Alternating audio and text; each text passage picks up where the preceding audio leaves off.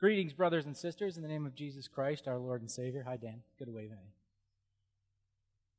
There's a lot of hecklers out there. That's what you get for being reasonably sarcastic as a person. Anyway, I wasn't nervous, Pastor Dave, about this message until you said you thought a 35 minute psalm was long. Nothing to worry about. Nothing to worry about. you guys are secretly like, no, seriously, that's not funny. um, all right, so we should probably get started.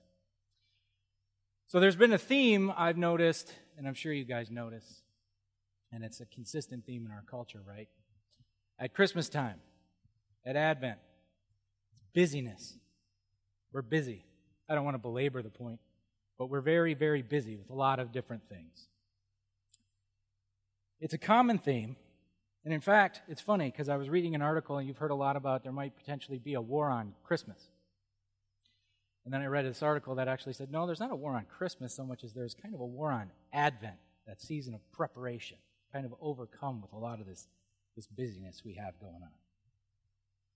And I don't know about you guys, but when I start to see the Christmas decor go up and I start to hear the music on the radio, I start to get anxious really anxious because I know what's coming. A family of five, we got a lot going on.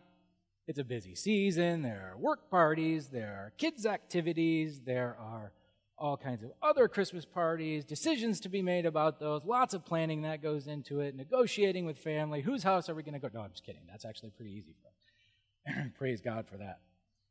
But I start to get a little bit anxious when that kind of thing happens. And it kind of leads me Kind of leads me to this question Why in the world do I do this year after year after year? I'm kind of a self confessed, and Beth would back this up, Clark Griswold. I make more work out of Christmas stuff than it needs to be. Fair enough. And so I asked myself this question. And as I was thinking about the message for tonight, and as God was laying it on my heart, I, I was thinking, modern Christmases have a lot going on, don't they? There is so much going on. And it can be overwhelming sometimes. I dare say sometimes uninspiring. And for me at least, flat out exhausting. So, after all that, let me say this I do love Christmas. I really do. I love the holiday. I love the season. So, what's happened? What is this busyness all about? Do you think that the busyness we often experience has anything really to do with Christ? Preparations for Christ. Some of it does.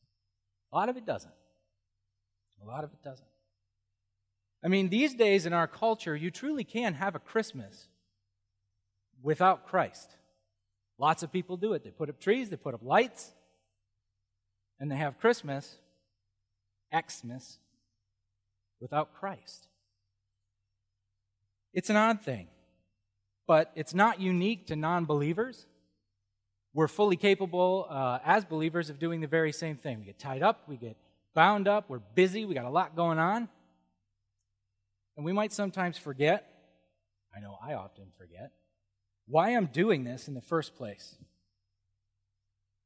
So I started thinking to myself, I bet there's at least one being that loves that. Who do you think that is? Satan. He's got to love that, right? He's done a good job. You guys have probably all heard this said. He's done a good job making us all think he doesn't exist. Have you heard that? Is that pretty familiar? Satan's biggest feat was making us all think he didn't exist. What concerns me now is I think his next step is going to be to try and make us believe God doesn't exist either. And he's done a pretty good job because you can have a Christmas without Christ. What? Christmas without Christ. So, a few thoughts on Satan. First, as I already sort of said, he probably loves what he's done with Christmas, right? He's engineered for us a lot of distractions. He's kind of engineered enough of them that if we go through them all in rote, we're pretty well distracted from God during this Advent season when we should be preparing. Second of all, he must really hate authentic celebration of the birth of Christ. And finally, just to be clear, this is not the Grinch we're talking about. It's really not. In all seriousness, this is the evil one, the enemy. Right? A couple Sundays ago, Pastor Tim walked us through Israel's history, the history of the world, in order to remind us why we need Jesus in the first place. The history of sin. And you'll recall that in the garden, Satan raised what seems to be the first doubt by asking a question of Adam and Eve. God had clearly said, Don't eat from the tree. Satan said, Did God really say, Don't eat from the tree? Really? Are you sure? Did you get video of it? Did you have it on tape? Did you write it down? And we know what happened. But don't you feel that we kind of face that same question today? It's the same question, especially at Christmas. It's been engineered for us. Did God really send his son? Or really? Did he? Did Jesus really even exist? Is this just a book of stories? I mean, how can a virgin birth, a resurrection, or even a God be real if they seem like scientifically impossible? I don't know about you, brothers and sisters. I've heard these questions before. And it's disturbing. Now, what's interesting to me is that these are, of course, fitting questions of the uh, what Jesus calls the father of lies and Satan, right? But these are the same questions that the early church faced. And in fact, it's recorded in 2 Peter chapter 3. 2 Peter chapter 3, verse 3. First of all, you must understand that in the last days scoffers will come, scoffing and following their own evil desires, and they will say, Where is this coming he promised? And by he, they mean Jesus. Ever since our fathers died, everything goes on as it has since the beginning of creation. It's remarkable to me that that was captured so many years ago and it's so resonant today. It's sort of uh, the modern equivalent, if you will, of the question we might face from people in saying, What's changed? You good Christian believers, what's changed? And sometimes it's a hard question to answer because we're tied up in our busyness. Maybe sometimes we're so busy we don't hear the question, right? So, in that passage, there was the word scoff, and I think that's interesting because the definition of scoffing is to take lightly that which should be taken seriously. Very meaningful to me because I think that's kind of what the culture does, right? It takes sort of lightly what should be taken seriously. It's a season of joy, it's a season of peace, it's a season of taking care of each other. Why? Why? Why do we do that? And the culture kind of has no answer. We just, we should. We should do it. And you know, sometimes when you face the question, what's changed? It can be hard for believers to answer. I don't know about you guys, but the news these days is very troubling to me. I have young kids in my house, so we don't watch it a lot. Can never have it on because it's it's it's bad. There's a lot of bad news. Which is interesting because at this time of year, as you guys know full well, we should be preparing for good news. Right? Amidst all this crazy stuff, all these distractions that the evil one works, God says to us in Psalm 46 Be still and know that I am God. Hold on, one, one more time. Be still and know that I am God. I am exalted among the nations, I am exalted in the earth. How can we be still and know that He is God? in such a busy season, such a distracted culture, and with such an armed enemy as we have in the Father of lies. See, God directs us in Psalm 46 to look at Him. Drop what you're doing, stop, and look at Him. His sheer, unfathomable awesomeness. Why? Why does he do that? God's got a purpose in everything. Why does he do that? Because he knows that we'll be filled with wonder. And there'll be opportunity to turn back to him and his purposes. Can I get an amen? Derek House, I got it in. There you go, buddy. But keeping it real, do you guys ever feel like it's hard to have a sense of wonder these days? And I don't mean the kind of wonder you might have in watching the news and sitting there with your jaw on the ground and going, that really just happened? That happened? Not that kind of wonder. A stirring in your bones sense of wonder. This is fascinating topic for me personally because I have so many young children like Jacob in the home. And it is so easy for them to see wonder. And they hear the stories of God, and I see them read their Bibles sometimes, and you guys do. Don't tell anybody. You do way better at that than I did when I was a kid. They're really good. They feed on these stories, and they see all this wonderful stuff. And when you're so busy, and I'm busy, it's hard to see wonder. It is, right? Am I alone? You guys feel that way too? So busy, it's hard to see wonder. And then you get older and you got so many responsibilities. And my parents said this would happen, but I didn't believe them, and now they're right. You got so many responsibilities, you're so busy, and you're tied up, and you're like, and then Christmas just piles it on, and you're like, whoa. I have time for wonder. I was telling my brothers, the elders, a story when we were talking about this sermon that you know, Sunday morning, I noticed I was we were driving to church and I was getting on the freeway and the sun was coming up and it was actually a beautiful morning, but I was in a hurry. Right? We got all the kids in the car. Beth and I are in the car. We're doing pretty good, all things considered. I'm probably flying at this point and shouldn't be. Getting from one expressway to the other expressway, and uh, and the sun is blasting in my eyes, right? And I'm like, stop it! And I'm annoyed, and I was genuinely annoyed. I was bothered. So I took my visor down and I put it over to the side window and I'm like, take that, and I'm driving, and then it occurred to me, stop for a minute.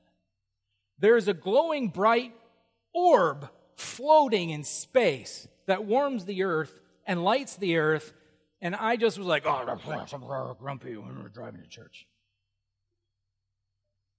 Sense of wonder. Where was it? Where was it? So, our own busyness can choke a sense of wonder, and so can other things. Sometimes we can have a real good sense of confidence in ourselves.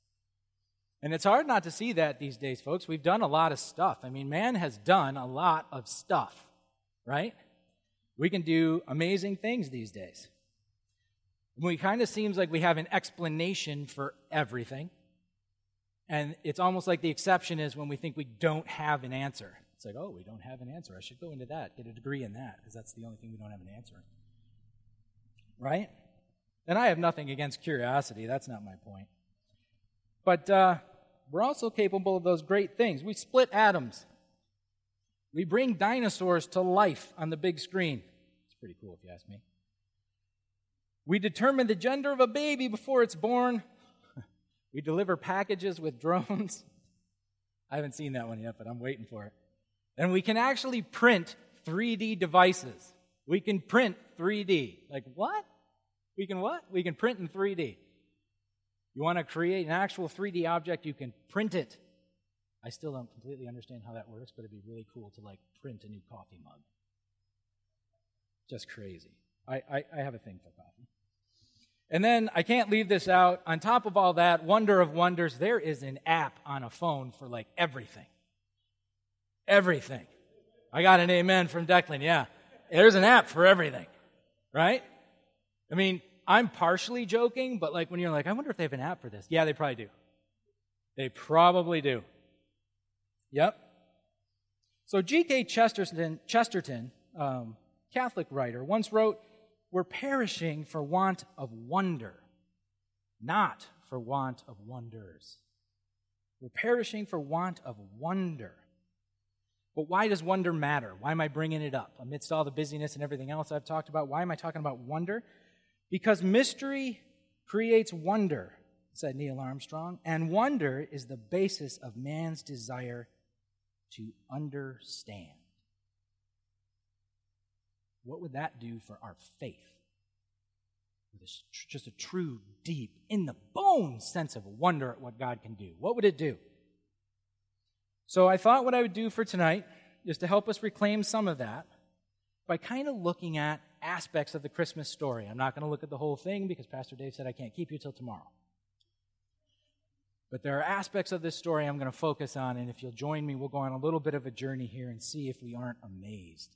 And if we could just take time here in this service right now to be still and reflect on these awesome things, who knows what God can do through us? So let's talk about first expectation. Before Jesus comes, there's a lot of expectation. We have to understand that there's almost 650 years worth of expectation before Christ is born. The Jews are under the thumb of pagan regime after pagan regime after pagan regime, pagan ruler after pagan ruler after pagan ruler. These chosen people of God, people of the living God, are subjected to the rule of others. They're powerless, they're dispersed, and they are more or less homeless. Their home's been taken from them for years. Now, I'm going to give you a couple examples because we can't go through 650 years of history, even though it's really interesting and you can read about it. I'll give you two examples of the kinds of things that happen. They're kind of extremes, and I think they're interesting. So, there's Antiochus Epiphanes. He's a Syrian ruler, and the Syrians overtake the Jews. And Antiochus Epiphanes goes into the temple, desecrates it, decimates it, and at the temple of God sets up worship of himself. That's a no no. That's a no no. So, where God, God's house, right? You know what the temple is. There's the Holy of Holies. That's where God, that's kind of like the first Emmanuel God with us, right? He's, he's camped out in the Holy of Holies, and you're going to come in and you're going to set up worship of yourself. Whoa. I know if I were a Jew at the time, I'd had I'd, been, I'd sent out a lot of emails and forwarded a lot of things, so I've been really angry, right? Really angry. There's another incident, which is, a, I think it's a couple hundred years later. It involves Rome. The Roman general, Pompey, after conquering Jerusalem, not only goes into the temple, walks right into the Holy of Holies. Walks right in. It's where God is, but he walks right in. You guys understand that the Jews wouldn't let a high priest go in there, and if he had like a heart attack or he fainted, right? They had a rope tied to him, didn't they? If I understood correctly, they tied a rope to him because they're not going in there to get him. They're like, sorry, dude, we'll give you CPR after we pull you out. Because God's in there, right? God's in there. We don't go there because he's that holy. Pompey walks right in, walks right out unscathed. You're a Jew, you're wondering, where are you? How can you let this happen, God? What are you going to do to these people? Do something. Come, wipe out the pagan overlords. They'll stop scoffing at us. And then maybe there was another subset of Jews that were wondering maybe God's just left. Maybe he's not coming back. And then, though, there's those who are hopeful. And the idea of the Messiah who is prophesied comes to them. And of course, this Messiah will be a great warrior. And he will vanquish the God forsaken pagans, so they think.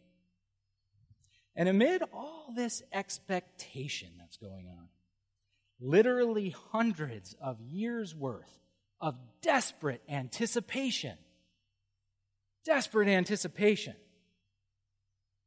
what does God see fit to do? We all know.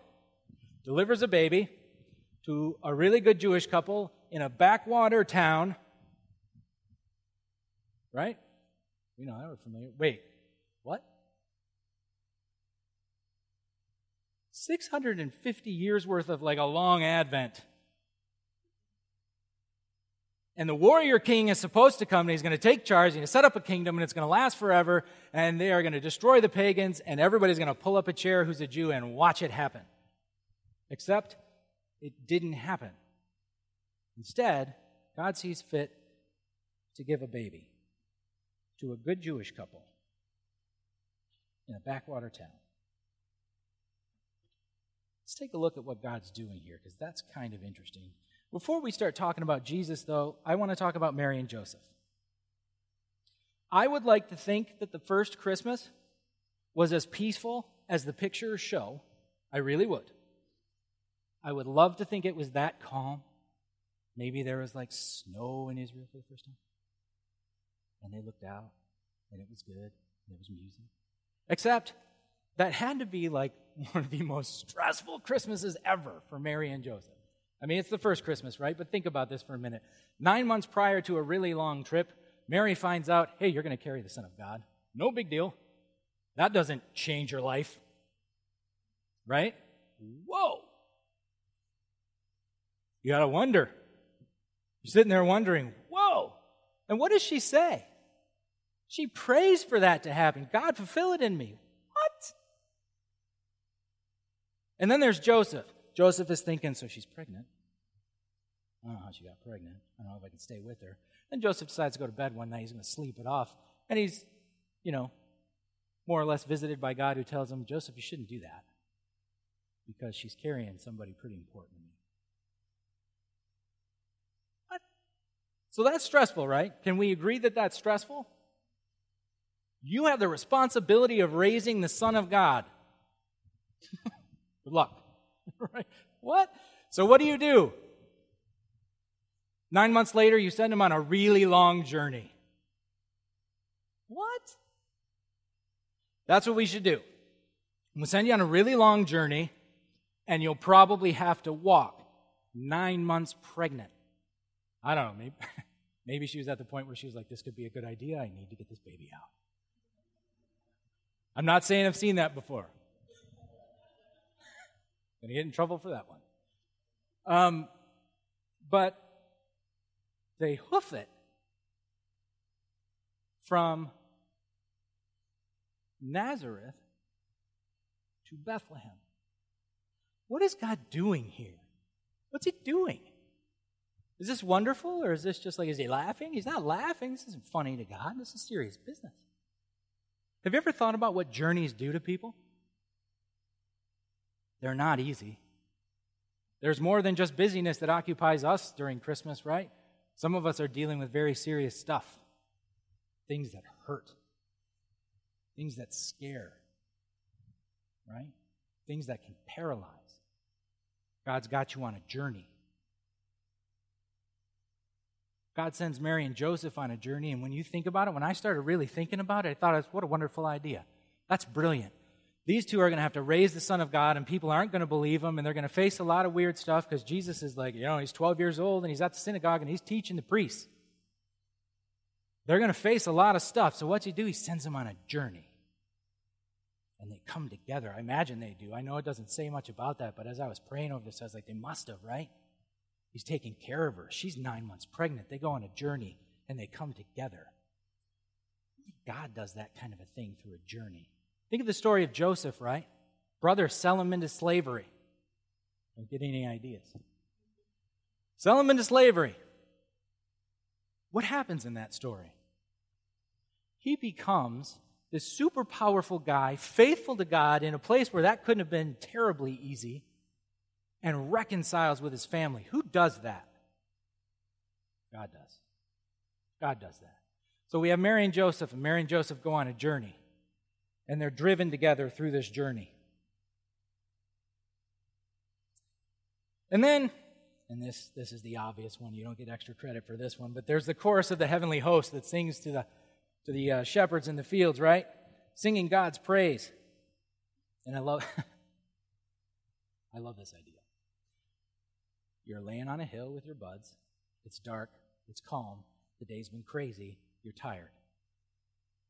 And you're like, you guys ready to turn in? Yeah. And then boom, there's a fourth dude there. And you're like, where? What? And it's weird because his feet don't touch the ground.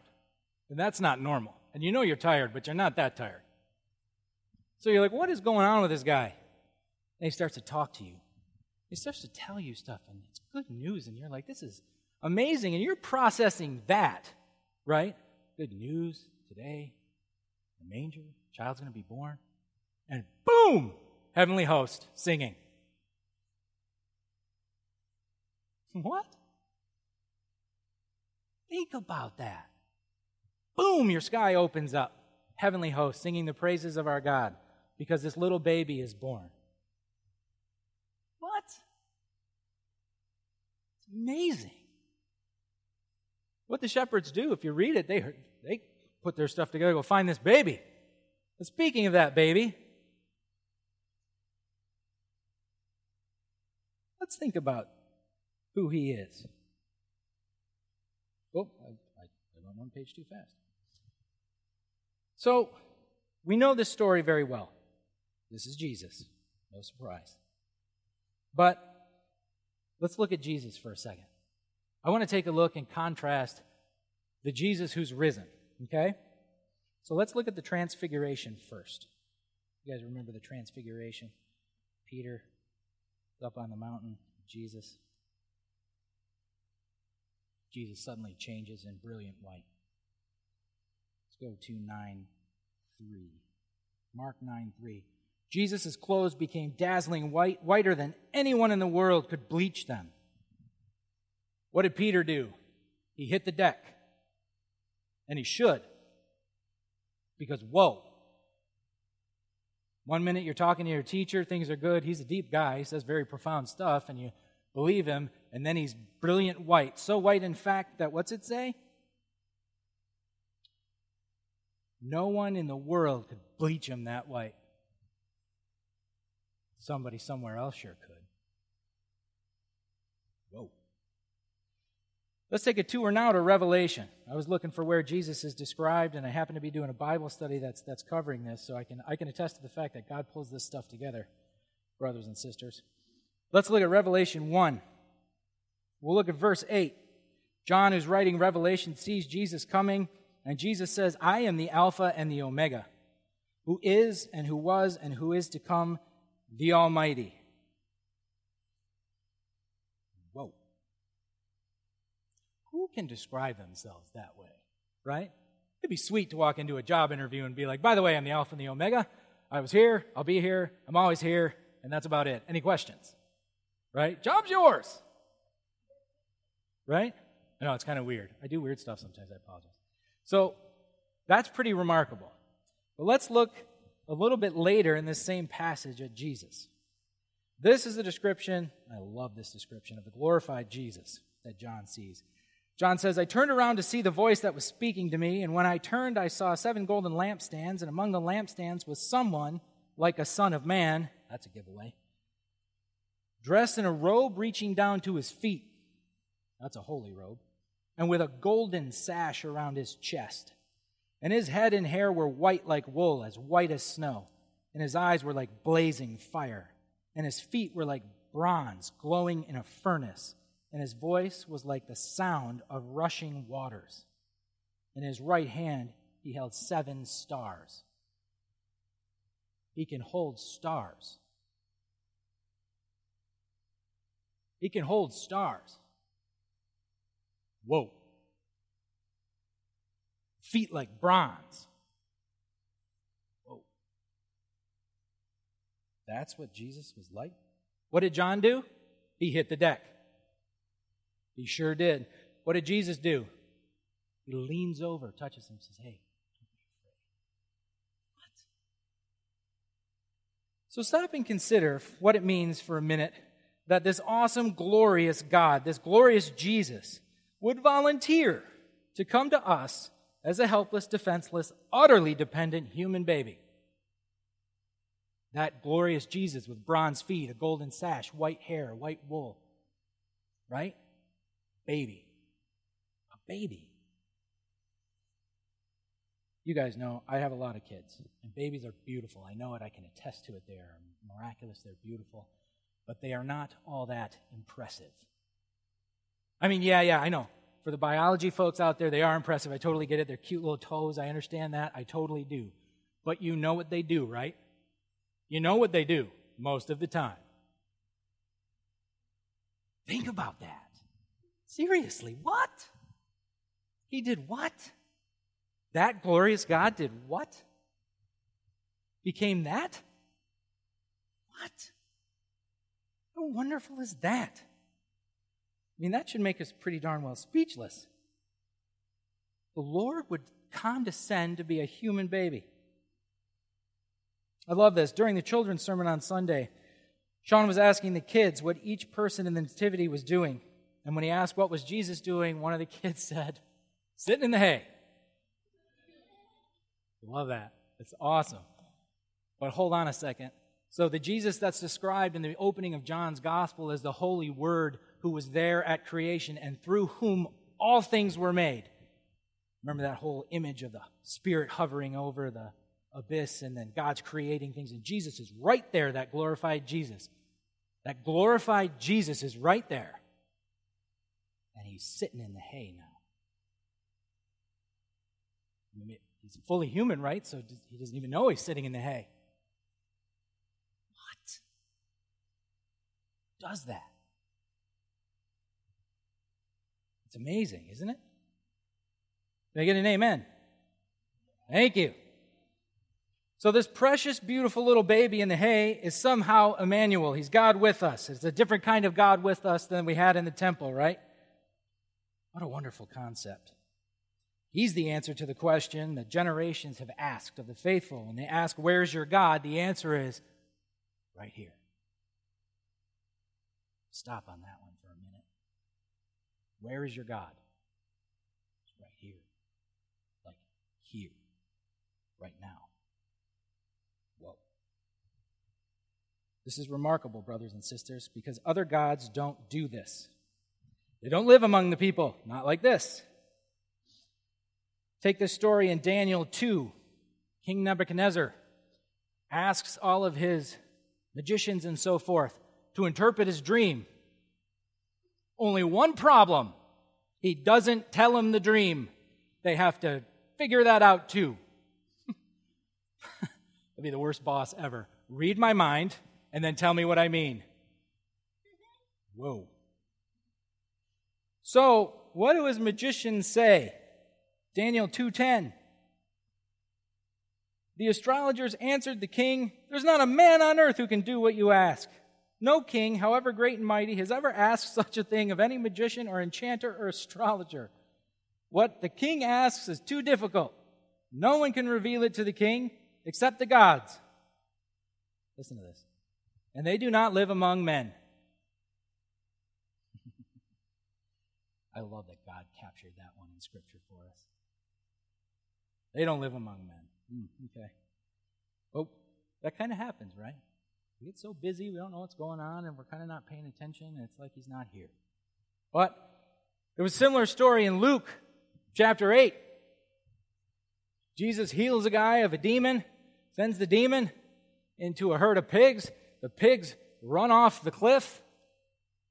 The people, like, the people are amazed. People come out from the town. They hear the story. They hear the testimonies. They figure out it's true. And does anyone remember what they ask him to do?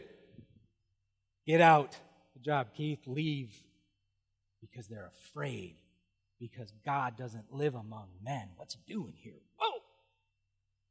Whoa. Gods don't live among people, right? They're not here. Except, of course, for the Alpha and Omega who was always here, always is here, and always will be here. Amen. And we know why Jesus comes as a baby, don't we? We do. He doesn't show up on the scene like a prince or a future king normally would, all pomp, circumstance, and so forth. No. He comes humbly so the lowly will know that he came for them. He Comes as a human baby so we can know that he understands us completely. He knows pain. This is all in the Gospels. You can find this too. He knows frustration and disappointment, anxiety. Think of the Garden of Gethsemane. But he also knows friendship, joy, laughter. And then, of course, he also knows betrayal and death. And he comes as a baby to be our perfect Adam and ultimately to pay our ransom, the one we deserve, take on the wrath that we deserve. And you can see that God sends a little baby and not a super warrior king because God is fighting something totally different than what the Jews were expecting him to fight. Remember when we talked about Satan? We talked about sin. God's after that because that's worse than anything any kingdom could ever do to any of us. It's worse because it separates us. Wow. Is that not wonderful? This is just the story, folks. It's all in here. I mean, this is amazing. This is a great God. He comes for me. He comes for you. What lengths will this God not go to to be with us? Wow. That's good news to a broken world, brothers and sisters. Now, there's one more thing to consider. I promise I'm almost done. If I had to write this story of a baby Jesus, I had no choice. God said it has to be a baby given to a couple of Jewish people, and he can't be a super warrior prince with lots of armor and a big sword. Said, okay. I would have him raised by a pack of angels. That seems like a good idea. Make sure at least he's raised. He's going to be on earth, on earth, pack of angels. I actually have no idea if angels travel in packs, but I needed something to work with. And I thought, that's, that's probably what I would write. He doesn't do that. God doesn't do that gives this baby, this precious baby, his only son, to a couple of good people. That's good news for us, too, brothers and sisters, because that at least tells us that he has some faith in us, what we can be with him. Wow. But isn't that kind of the same for us today? Isn't it? Isn't that how it is for us today? See, Mary and Joseph were entrusted with Jesus, but so are we. And he said it right. He left and he said, You guys got stuff to do. You've got stuff to do. I need you to do stuff. I'm going to send you a helper. And he sends the Holy Spirit who comes at Pentecost. And he says the Holy Spirit's going to clothe us with power from on high. You and me, normal people, clothed with power from on high. Wow. Right? Whoa. Wow. That's just incredible to me. He remains Emmanuel, entrusted to us. That's Advent, brothers and sisters, right there. That is amazing.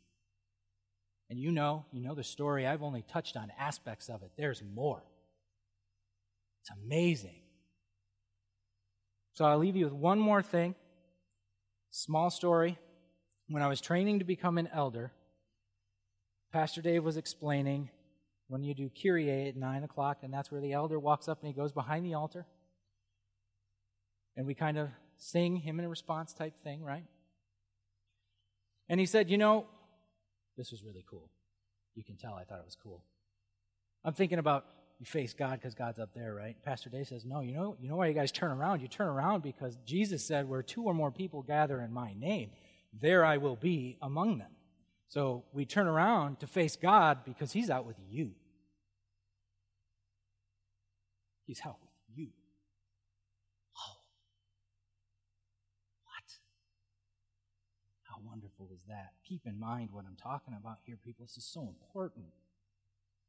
The golden bronze Jesus with a gold sash, hair like white wool.